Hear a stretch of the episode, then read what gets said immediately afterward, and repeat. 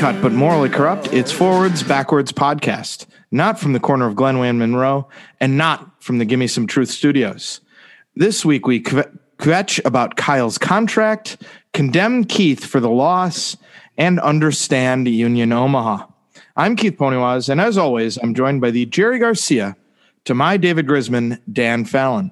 Dan, last night's U.S. Mexico CONCACAF Champions League of Nations of all time match was nuttier than squirrel turd. Does CONCACAF once again CONCACAFing mean nature is healing? Well, I'm more concerned about the guy who had to jump off the TV set on how he's healing because it was unclear how far he had to plummet as he jumped away from the security guards. If you haven't seen that yet, folks, I would highly recommend looking that up. You also get to see And, and uh, good friend of the pod, Flamingo, actually has, I think, the, the recorded clip and put it on He the does. internet. So look at his And- Twitter feed. Speaking of Twitter feeds, Dan, we haven't mentioned ours in a while. What is our Twitter feed? That would be at forwards back wa two, not one, not three, at forwards back wa two. Excellent. So quite a bit uh, happened in that match. Uh, I had to come out of Twitter hiding to actually post a tweet because of that match. what, what did you post? Football, bloody hell. Well, that was uh, mildly more interested than uh, Grant Wahl, who recapped the match with "What a game!"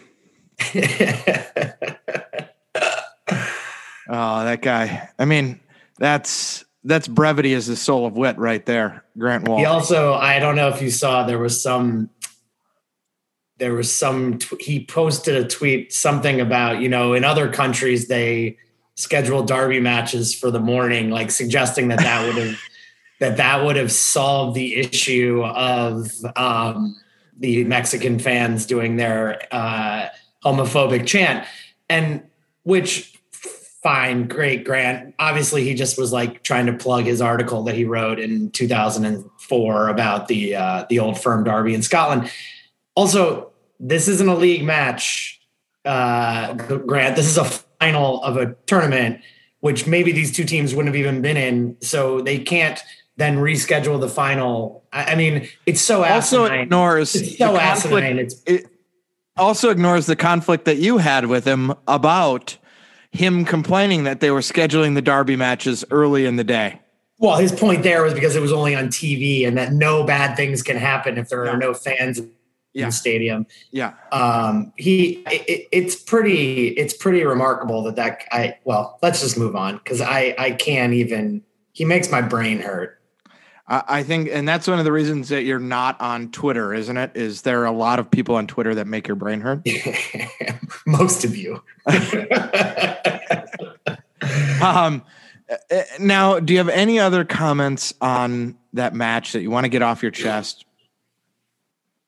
I mean, I would say as a as an analysis, particularly of the two penalties in extra time, clearly the ref was more sure of the first one based on his incredibly demonstrative point to the penalty spot for the US penalty. The point to the spot for the Mexican penalty was a lot more kind of normal. It felt like he still wasn't sure. Also, all kidding aside, you know, I actually find that VAR in MLS and and and in some other iterations that I've seen actually seems to work a lot better than what I you know I watch the Premier League mostly, and so I I find the Premier League's application of VAR to be very problematic.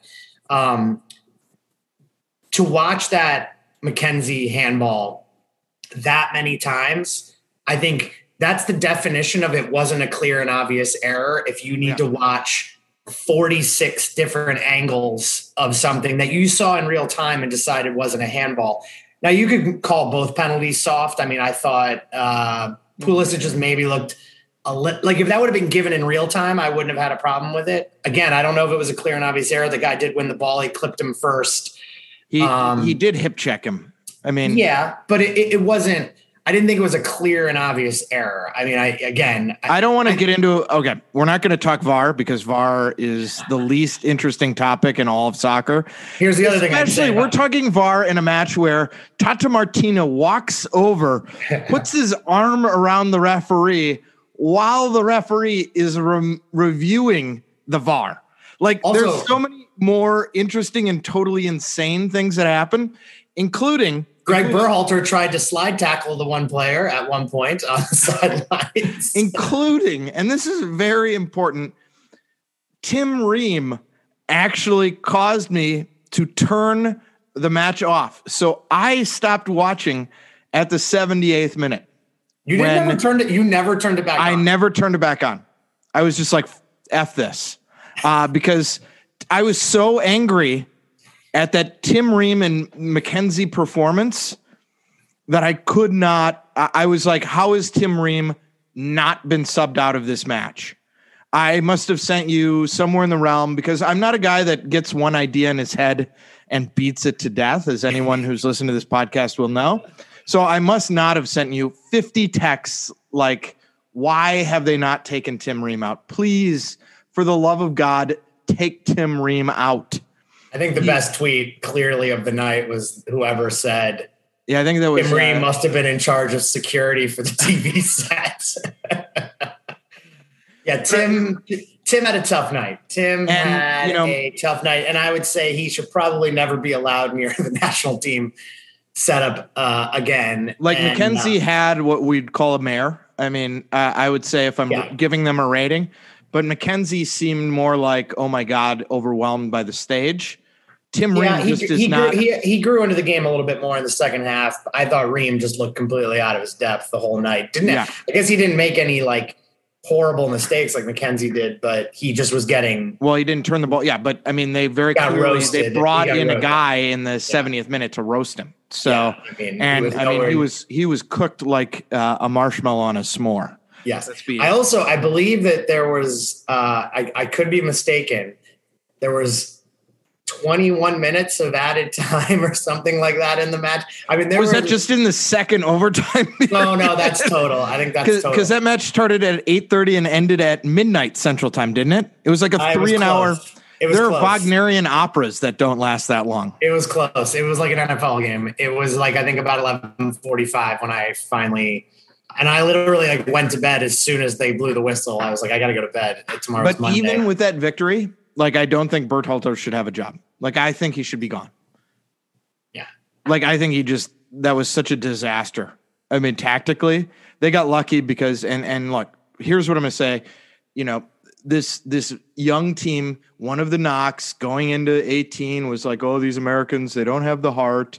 You know, they don't play for the badge, and you get the old timers.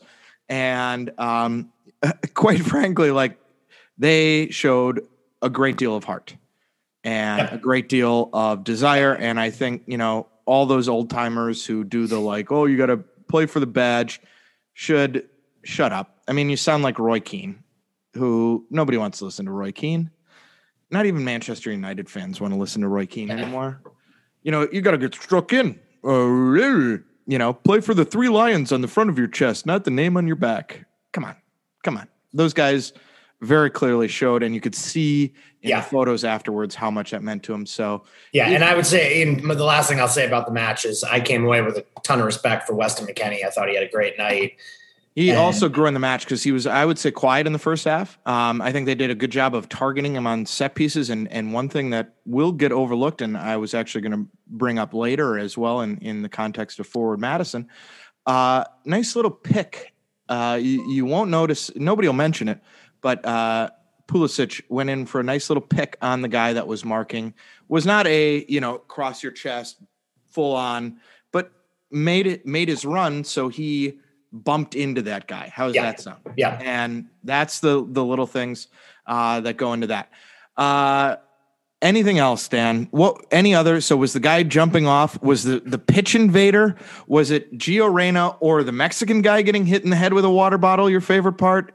Do you do do, do you have a f- favorite part? I mean, I mean, I think my favorite part is I think I think the big winner here as our as good friend of the pod, Kuba, his new hat, CONCACAF, showing is- itself again to be at the top of the heap when it comes to just entertainment. Football quality, questionable.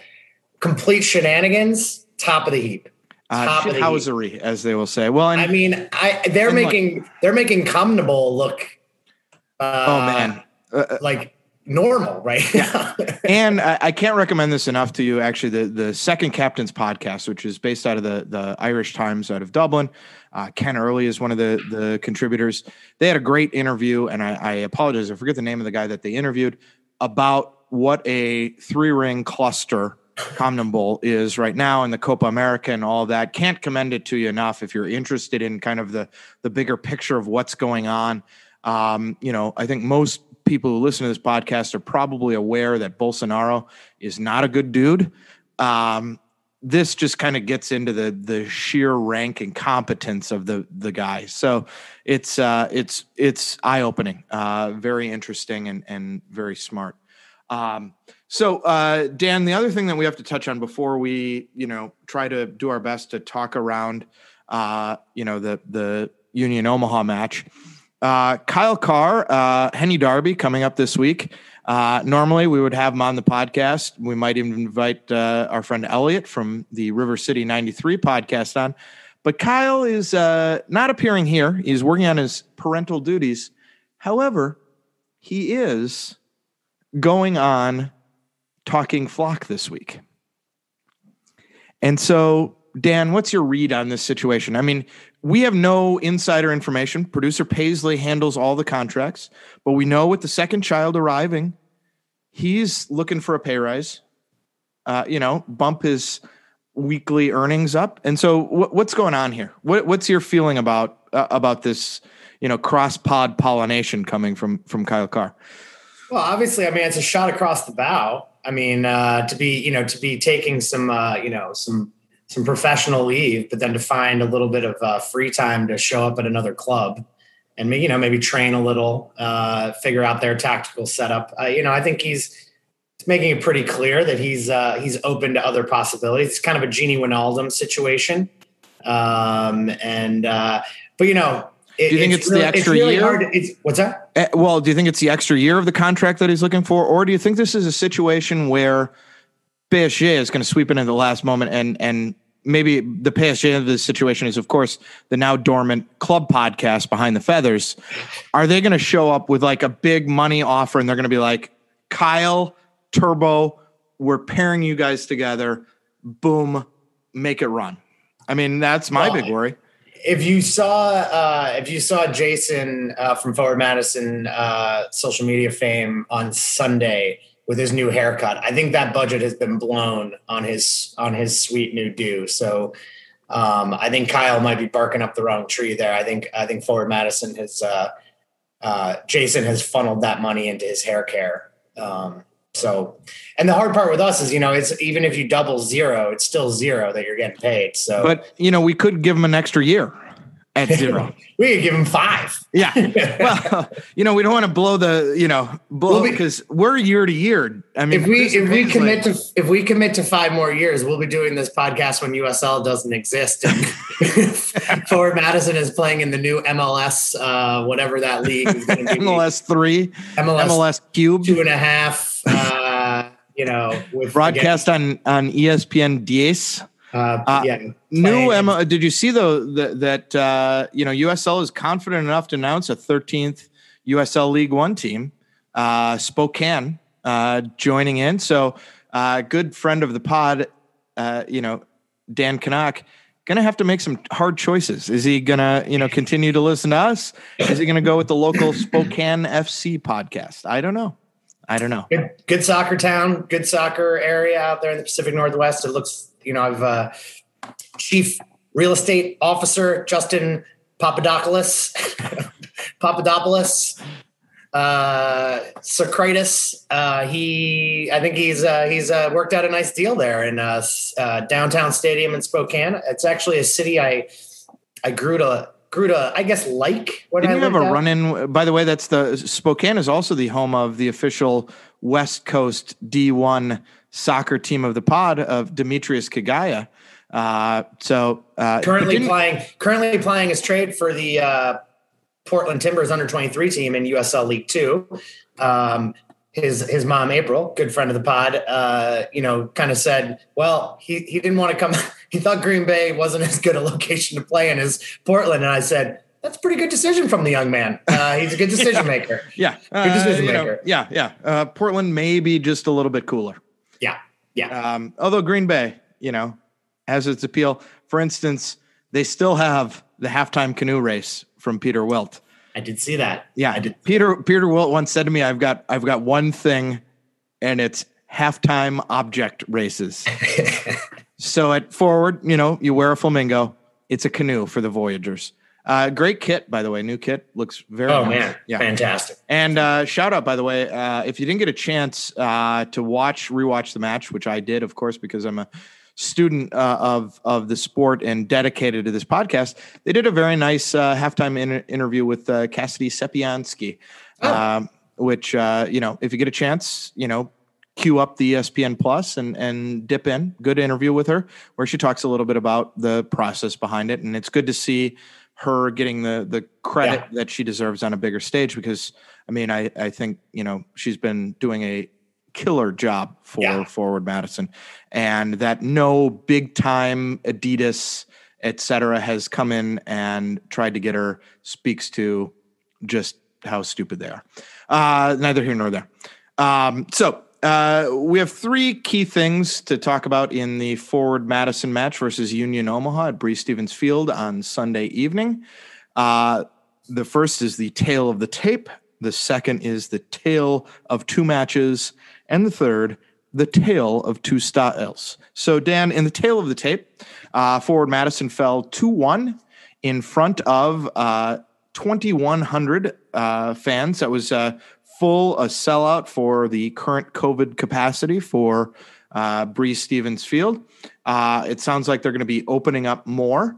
Uh, the first goal, very unclear as to, to who scored it. Um, it looks like it, you know they called it an own goal, um, and then uh, forward equalized in the 35th minute from Captain Jake Keegan, and then uh, Turbo was actually wearing the armband on Sunday. Keith, Oh, did I? Oh yeah, interesting.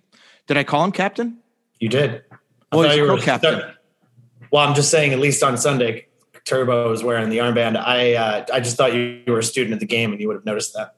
Well, I did notice that, um, but I was also just uh, looking at the erroneous USL League One reporting, uh, and then uh, Ali Hodzdik, Hod- Hodzik, um.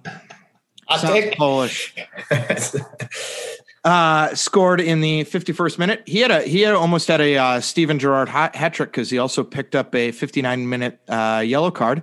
Um, and then uh, he, uh, but he did not get an assist. He was subbed off in the, uh, they say uh, in the 63rd minute. And I think that was kind of a key moment because that started opening uh, uh, things up for forward Madison, particularly from their number six, Aaron Molloy. One of the things I saw, and you know, this opens up uh, in terms of fouls, two yellow cards for each team, but 18 fouls against Union Omaha, 10 against Forward Madison. Um, it was the referee's first ever professional match um, as well. But uh, I think if you look at the numbers, you can start getting an indication of uh, how Union Omaha came out to play this this second match. Uh, they they took a, a slightly different approach uh, from the first match. Um, although you know circumstances may have changed a little bit that approach in the in the first match. Uh, any other numbers that kind of jumped out at you in that in that match? Uh, Well, I mean- tail of the tape, if you will. Yeah, well, I think you're you're. Uh, I think we'll. I guess we'll get into the tactical setup, but clearly, I mean, Forward Madison had 562 pa- accurate passes to uh, Union Omaha's 208. Uh, so that gives you a little idea of uh, who had the bulk of possession, which was Forward Madison at 70 percent, uh, and our pass percent, you know, our completion rate was up at 87 percent. So there there are some stats as you kind of look through here that look very, very lopsided in terms of Forward Madison having the bulk of possession, um, playing shorter passes. Uh, you know, Omaha had more long balls. Um, Yeah, at one point it was very interesting. I don't think um, I, I was like, I don't think uh, Nuhu has played a short ball out of the back all match. I went through while I was watching the match and I started noting, and there were a couple of moments, but goal kicks. Uh, every time he got the ball, it looked like he was punting it, and I think that goes into their tactics. And and I didn't notice it when we watched the match itself. Now, obviously, when you're sitting behind the goal um, in the the baking sun, you don't necessarily get that perspective. But one of the things, um, well, and and look, this is also where we need to bring up blaming Keith, right? Because the tail of the tape, what was missing in this in this uh, game from Goals. forward Madison Goals and goals specifically when? in the second half. Indeed, we were outscored in the second half, which I think is the first time all year that's happened. And uh, so, why might that be? Well, you know, Keith uh, did show up at the match and uh, before the match and made an you know an analysis uh, on this very podcast about Forward Madison being a second half team. True. So uh, I think we can, you know, sometimes I forget the power of the podcast, and so we might be able to, you know, We still haven't we still haven't played we still haven't played three at the back, no matter how much you talk about that. But yeah, well, you know, I but somebody did. Somebody indeed, did yesterday. Indeed. Uh, the other thing that I did uh, last game that uh, you know normally doesn't happen at a forward Madison home match, sober. True. I was sober. Uh, so that's two strikes against me because I had been drinking at the other two matches, both wins. Did not drink at this game. So maybe my trash talking was not where it needed to be. Third thing, uh, our good friend uh, from the Dead Whales, Will, was in attendance. And Connor requested that I break out for him, the creator of the suit, the flamingo suit. I did not because it was hot. And I was like, I'm not putting that goddamn flamingo head over my head in this heat. It's kind of a special occasion thing, right? You know, you don't want to break it all out of the time. But Will being in attendance, kind of a spe- he is the creator of the suit. Um, He wasn't wearing the whale. no, but I think, you know, he was out that way on work. Um, so maybe he doesn't keep the whale in the truck. I don't know. Uh, maybe he should have multiple whale suits. I think Yeah, that's yeah. that's really on him. Also, So- it would be a little weird to wear the whale suit to a match where they're not playing, but I mean, I think a whale suit is universal. It's an orca, so it's white and and black on the arms. It looks kind of like a tuxedo. okay. Um, I think it's you can take you could probably have worn it to Sarah's wedding in the morning. are they officially are they pod married yet though? well, well, have we declared them? I think we should give them our blessing. Tall Mingo and Sarah, you are now officially blessed by your union has been blessed by the Forwards Backwards podcast. There you go. There is an important speech act right there. And just ignore the fact that Keith just went on an entire bit about how whenever he says something, it ends, in, ends poorly. Well, in this specific case, I think in their in the case of their marriage, I think we You played a them down. major point. You played a major role. I know, and so I think, and I'm very confident. They seemed very very happy, and they both wanted to go to the Forward Madison match after getting married, which is Yeah. super cool. Uh, so congratulations to them.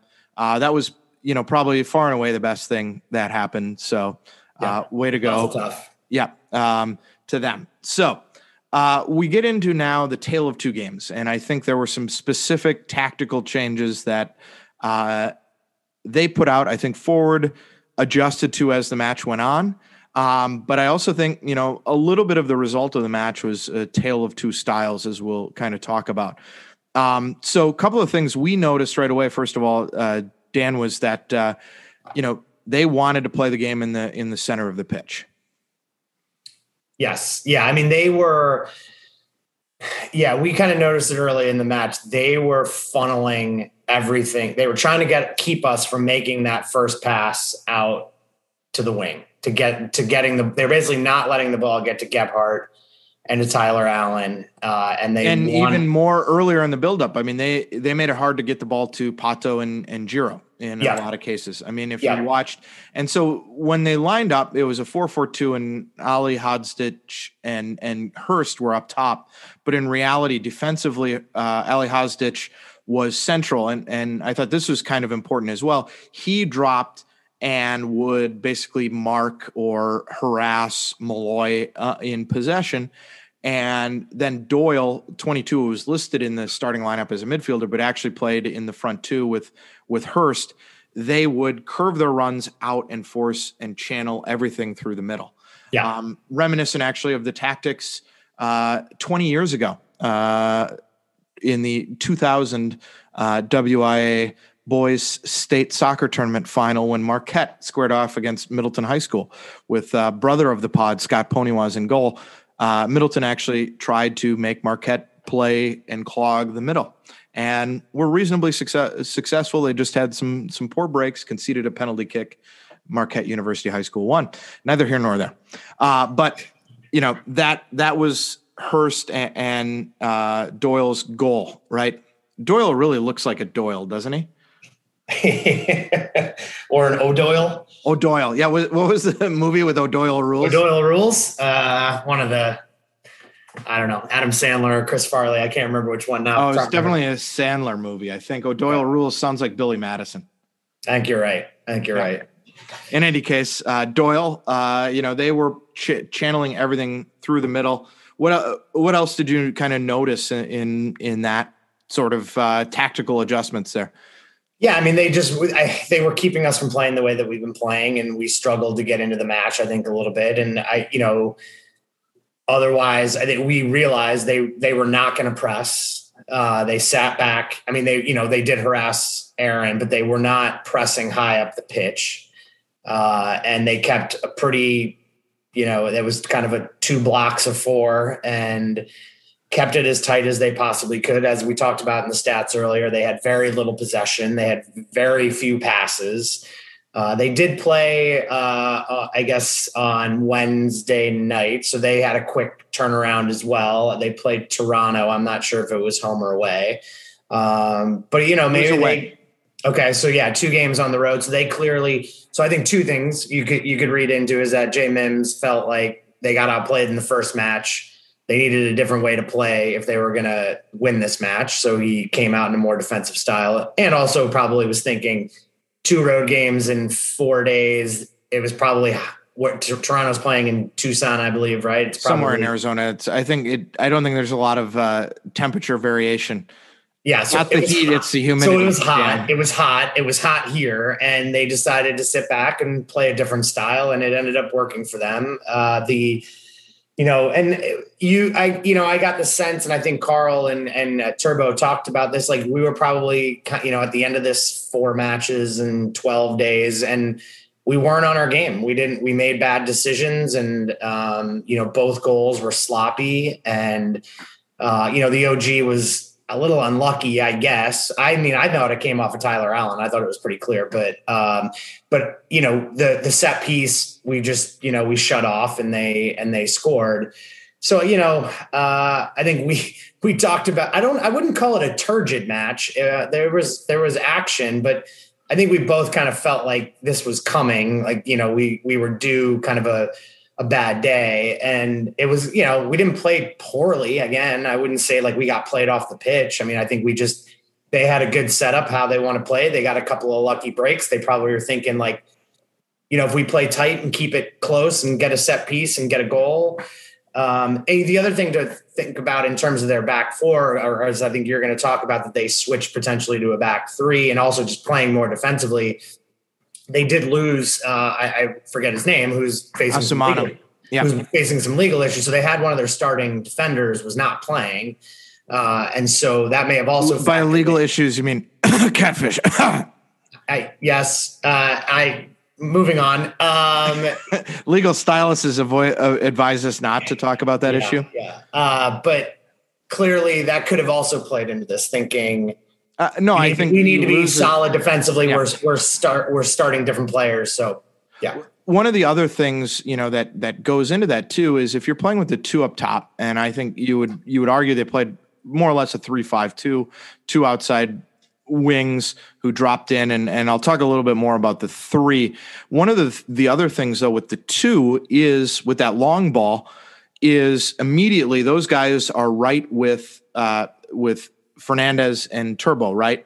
And so you have Hurst and O'Doyle rules one on one with each of our center backs. So if you get it up there, you've got a two on two break. And if Ali Hozdich or, or, you know, one of the wide guys breaks a little quicker, all of a sudden you've got a good three on two chance. Um, and so that I think tactically was one of the things that they were looking at. It was going to save them a lot of effort. It was 90 degrees, one of the tail of the tape things that we didn't mention up top. But tactically, right, that long ball, you've got those two guys right on your center backs because the way forward Madison plays out of the PEP system, right, you split your center backs you advance your wing backs, uh, your outside backs, and they're almost into the midfield when you're in possession. And so it makes it hard to get the ball. So there are a couple of ways to, you know, work out of that. One was find Molloy. I think they did a decent job of shutting him down. His passing early on was a little inaccurate on a couple of those balls. He received them and wanted to play them square, and they weren't great. Um, part of that was he was chopping it across his body, which I don't like to see. Um, and I, also, I, I think there were a number of, of moments throughout the match where forward did some moves that looked tired and lazy, like some kind of attempts to flick the ball when they should have, you know, gotten their body right and and played the smart ball. But you know that was one of the things. So your solution there is either you bring Pato and and Giro deeper, so they're more level, so they really have to cut that angle off, or you know that that you you double pivot and you can knock those balls a little bit better. One of the things that if you saw over the course of the match is Jeppsson started dropping a little deeper, and if you look at his position chart over the course of the match, he and he and Molloy were actually right on top of each other, so you could see they were trying to rotate them to get that ball, but it did necessitate uh, changes from forward. And I think this gets into sort of a tale of, of two styles as well. Um, but they did switch to the three in the back, and I think that was effective. Um, one of the reasons I also thought it was uh, sort of effective was their captain, who, by the way, got away with a, a yellow card, uh, cardable offense in about the 80th minute on Jake Keegan, who the ref played advantage, you know, and and there was slight advantage. Um, and then, you know, they didn't didn't knock him down, but was with Sousa he was not then responsible for holding the line as much. So if forward had a guy that dropped between the lines, either Keegan, uh, Suko, uh, Gomez came in and started operating in that space. He felt a little more confident that he could step out and and occupy that space, and he had a wing back dropping behind him as well. So I think that helped break up something that forward likes to do, which is play between the lines. Right? You don't see necessarily Keegan right all the time back to a, a center back. And then, you know, that space Vang likes to occupy. Um, he came on and, and didn't have as much space. Um, so there, there were a couple of things there, but I also think it, what you alluded to, you know, catching him on the set piece or whatever, I think it's really a case of, of a tale of two styles, right?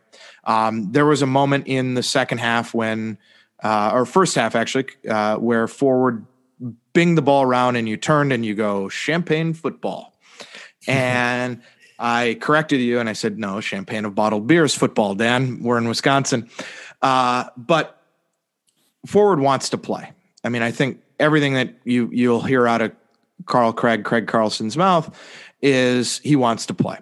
Um, and so I don't get the sense that Jay Mims approaches it in the same way. Um, and I think there are a couple of reasons for that. One, you know, that stadium they play in, essentially what they were trying to do with a forward was make you play in the baseball stadium, right? If you narrow that field, it's a congested mess. You bop it long. Maybe you catch them sleeping. Maybe you catch them, you know. Um, I, I, think, you know, the own goal was just raw luck because um, it went off of Allen, but um, I think Jeppsson won the off of yeah, yeah, beat the guy to the ball and he kind of cleared it and and they had that guy fully covered. It was just in some and Breno never really had a chance. I mean, it no, came in off top. from it was 12. basically in the top corner right in front of us. Yeah, I mean, and so you know you're you're Union Omaha, you get that break. Um, you kind of sit in, and then at the beginning, I mean, I think we would have seen a very turgid second half, uh, whether Union got that early goal or not. And I think if you watch that on the replay, if you watch that clip, um, I think Carl Craig, uh, Turbo, all have the right to be really ticked, right? Um, that was just no communication. The guy, there were two guys sort of standing there. They knocked the ball down the wing. He had a clear open cross and, and dinged it in.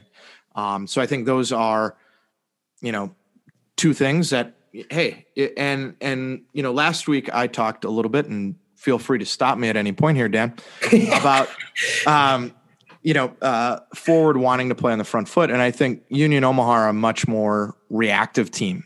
Yeah.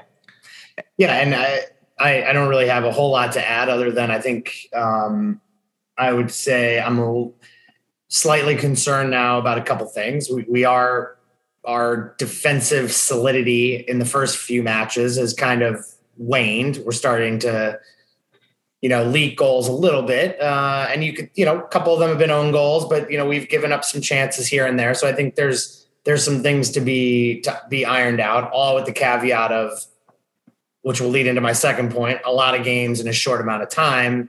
That said, I'm a little concerned about our rotation uh, in that, you know, Heath Martin, we, you know, Giro went down with that what looked like a cramp, I think, at the end of the game, and they brought in uh, Lamelli, who's played very, very well, and I think has earned his spot. But you know, they brought him in on the right and moved Pozzo over to the left instead of going with with Heath Martin, uh, who had, I, as I if I recall, has not seen a minute yet uh, during the season. So you know, that's my uh, so that's a second concern. Just that you know we don't have a lot of depth uh, across mostly across the back. Well, at center back and uh, at the forward position. I was a little surprised that Noah Fuson didn't get a get a look. I think you you know I think you rightly pointed out that Derek Gebhard looked a little looked leggy. a little gassed, looked leggy in the second half. He wasn't as active and he didn't have his best game. And you know, I actually I think I commented that he only played. He actually didn't start the last match, right? He came on in the second half, so he theoretically should have been a little bit fresher. But you know, it was a again, it was 90 degrees on that turf. It's that's a tough day. Uh, well, and, and he what, still played four matches in what 12 days. I mean, yeah, yeah, yeah. Even so, if you're only out out of one, you know, for half of one of them, I mean, right? That's a might, lot of football. Actually, and that goal he scored would have exhausted me in the uh, in the. It, it exhausted you because I think you made the Keegan gasm sound. when when it, when you saw that first touch. Yeah, that first yeah. touch is still. I didn't even see the goal. I fell off my couch. you had passed out from from um, Keegan Gasm. Um, the but, other, but, and wait, the last thing I just wanted to say is, I you know, dead horse maybe. Pato Diaz is an absolutely class player who had another absolutely fantastic game. I mean, I, he's he was my player, man of the match for for Forward Madison. I think again was the best player on the pitch. Um, you know, Jake Keegan again showing his class. I, I'll talk to anybody who wants to listen about Aaron Molloy, but I mean, Pato just one v one defending, ball at his feet, his passing, everything he can do, he does at a high level. He he, he embarrassed some guys in the about 87th minute out on the right wing as well yeah. as the match was fading. Yeah, uh, he had about two guys, and he I think they're going to be looking for their jock straps in that corner of Breese Stevens for a while because yeah. he split them and and then embarrassed a third guy I think yes. as well. Um, one thing though, tactically, uh, that was sort of disappointing to see is I would have liked to see him. If you looked at where he was positionally, he was frequently in quite a bit. And yeah. I would have liked to see him a little bit wider to start off with, especially you know as they that's where they wanted us to play was through the middle. Um, and and same with you know Gebhard and Allen. You know you really have to stretch wide. Um, you know the boots on boots chalk on the boots kind of thing, right? Um, so you know tactically. But I, I, think you know one of the things you talked about mistakes and set pieces, and you know there are kind of two big picture schools of football. You can you know, look at it from the Allardyce, Mourinho kind of camp, or you can, you know, look at it from the more Guardiola, uh, Klopp, I would say is slightly different, but in there. That are we going to be, you know, proactive or reactive? And I think that's one of the things, you know, Max Kellerman, boxing analyst from ESPN, also briefly a rapper, uh, always is fond of saying, you know, styles makes make fights um, and that's what's interesting about Forward and Union Omaha is I think you have two very different styles. I mean, he rolled out Mims rolled out a 442, which is what England in 1980. Jack Charlton talking about fish and chips, Ireland in the 90 World Cups. I mean, that's that's where they were, right? That was not a super tactically sophisticated performance from Union Omaha and wasn't a particularly attractive game of football. It got results, right? And that would be what Mourinho would say with a yeah. condescending sneer, right? Yeah, and it's not, and it is difficult to play giving up that much possession. It takes an incredible amount of concentration, and it takes an incredible amount of discipline because you know you're not going to have the ball. You know you're going to be moving side to side the whole match. So there is something to be said for it. We didn't have a whole lot of clear cut chances outside of the goal. I mean, we had a couple of decent looks. Um, but well, especially, yeah. I think if you're fatigued, it's a lot harder to play on the front foot, play like sure. forward Madison. Sure. Than it is to be reactive. I mean, yeah, but you're yeah, running side to side, but then you get the ball and you kick it as far as you can. Yeah, and speaking of tactical wrinkles, you know the the idea of Pato kind of uh, stepping into the midfield. This is, I, I, would say, this has become the new tactics du jour, if you will. Uh, kind of started by Pep at Bayern and some other clubs, and now he's doing it at Man City in certain matches where he wants to get a numerical advantage in the midfield, and he allows the, you know, it's been, I guess, uh, Cancelo in a lot of matches for City that pushes in and basically is playing as a as like another auxiliary midfielder. Uh, so it seemed like Pato was doing that a little bit, maybe to try and give us another option to play short out of the midfield and get the ball wide. But um, yeah, but it did seem to play into Union Omaha's hands, at least, you know, for the first kind of 60 minutes until I think you noted that there was a substitution. And then we seemed to we seemed yeah, to kind I, of come alive later in the match. I would also say that sun went behind that cloud for most of the second half and the wind picked up. It was actually a delightful last 20 yeah. to 30 minutes. Uh, Dan, your weather forecast was 100% uh, correct. Um, so beautiful, not that hot, very lovely day. I mean, it was Charming. hot, but it was like in the shade. It wasn't super humid. It wasn't a July 90 oh degree day. No, it was we, proper hot. Are we are we going back to the humidity conversation? Are well, we 180 only, that was years only old? Text message. Our four listeners didn't get a. Didn't they get they didn't hear us talk about the weather. I very clearly I was debating, by the way, in the intro between going with the you know Jerry Garcia to my David Grisman or the in the way to my old. Um, and clearly I made the wrong choice. I hope I was you hoping you were going to say I was hoping you were going to say like the Gary Canalti to your, but I don't know any other Weather Channel person. So Gary Canalti is the only one I know. Gary Indiana Canalti. Uh, Gary's from? No, but Gary Indiana. Good, good little nickname there. Um, that's where, so, that's where I yeah. was on. Well, it's where my dad was working when I was born. Your your dad was what what car was being manufactured in Gary, Indiana? I just worked for GM. He didn't work for he, he did the money stuff. But didn't he work at like a at the factory? Wasn't it? No. Didn't no. they put him out to be near a factory, or was it like nope. no? Just go to Gary, Indiana. No, just like your local bank. It was like your local office where you got your car loan. Oh, okay, yeah. He wasn't working in the manufacturing. So I'm a proud, proud uh, uh, resident of Valparaiso, Indiana. Congratulations. Thank um, you. Yeah. Uh, also, why, uh, by the way, speaking of you, Dan. One person noted the calves, and I'm kind of disappointed in that. I want thank more. You. I, I, gotta say thank you to Mike Van Atta. He was the only one who asked to see to see my calves. And was he duly um, impressed?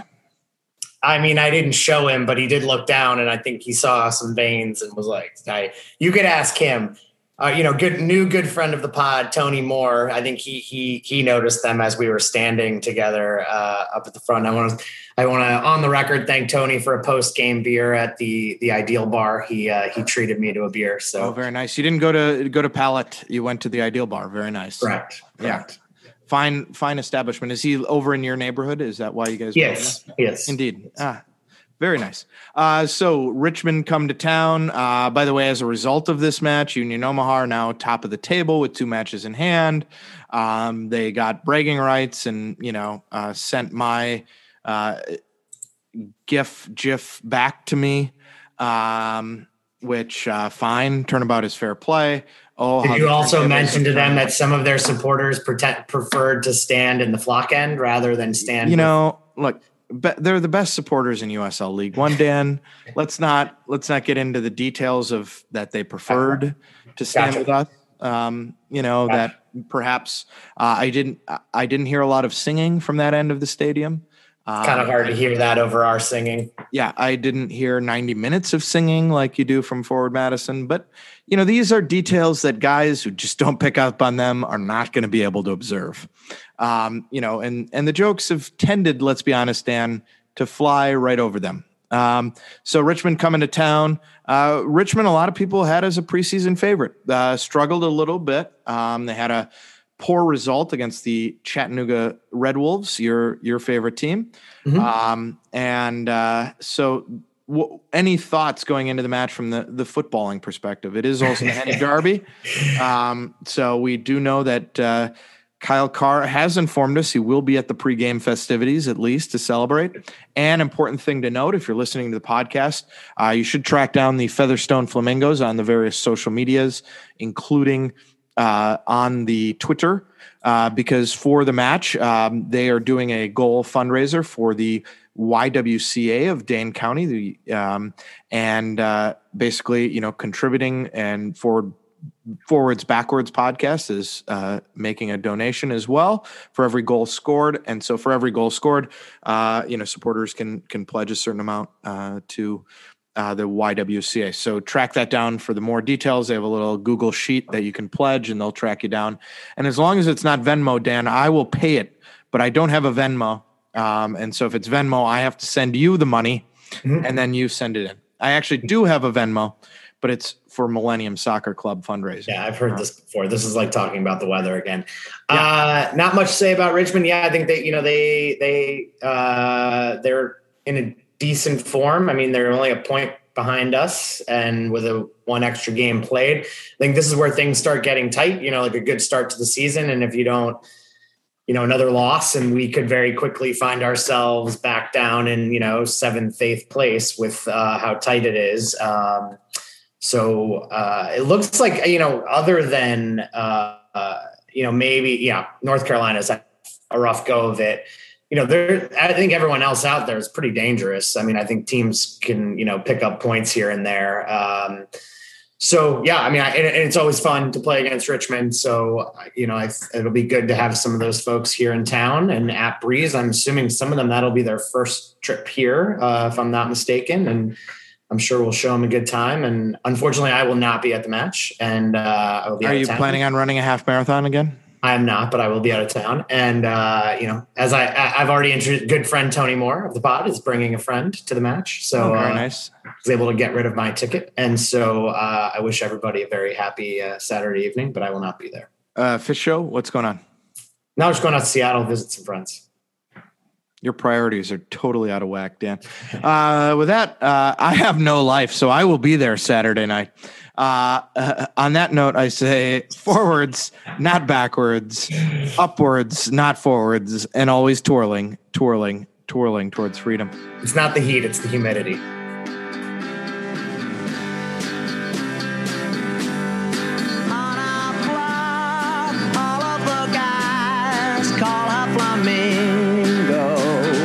As he takes a run right down the middle for the Flamingos. To his left, Keegan will curl this in. Oh. He scores!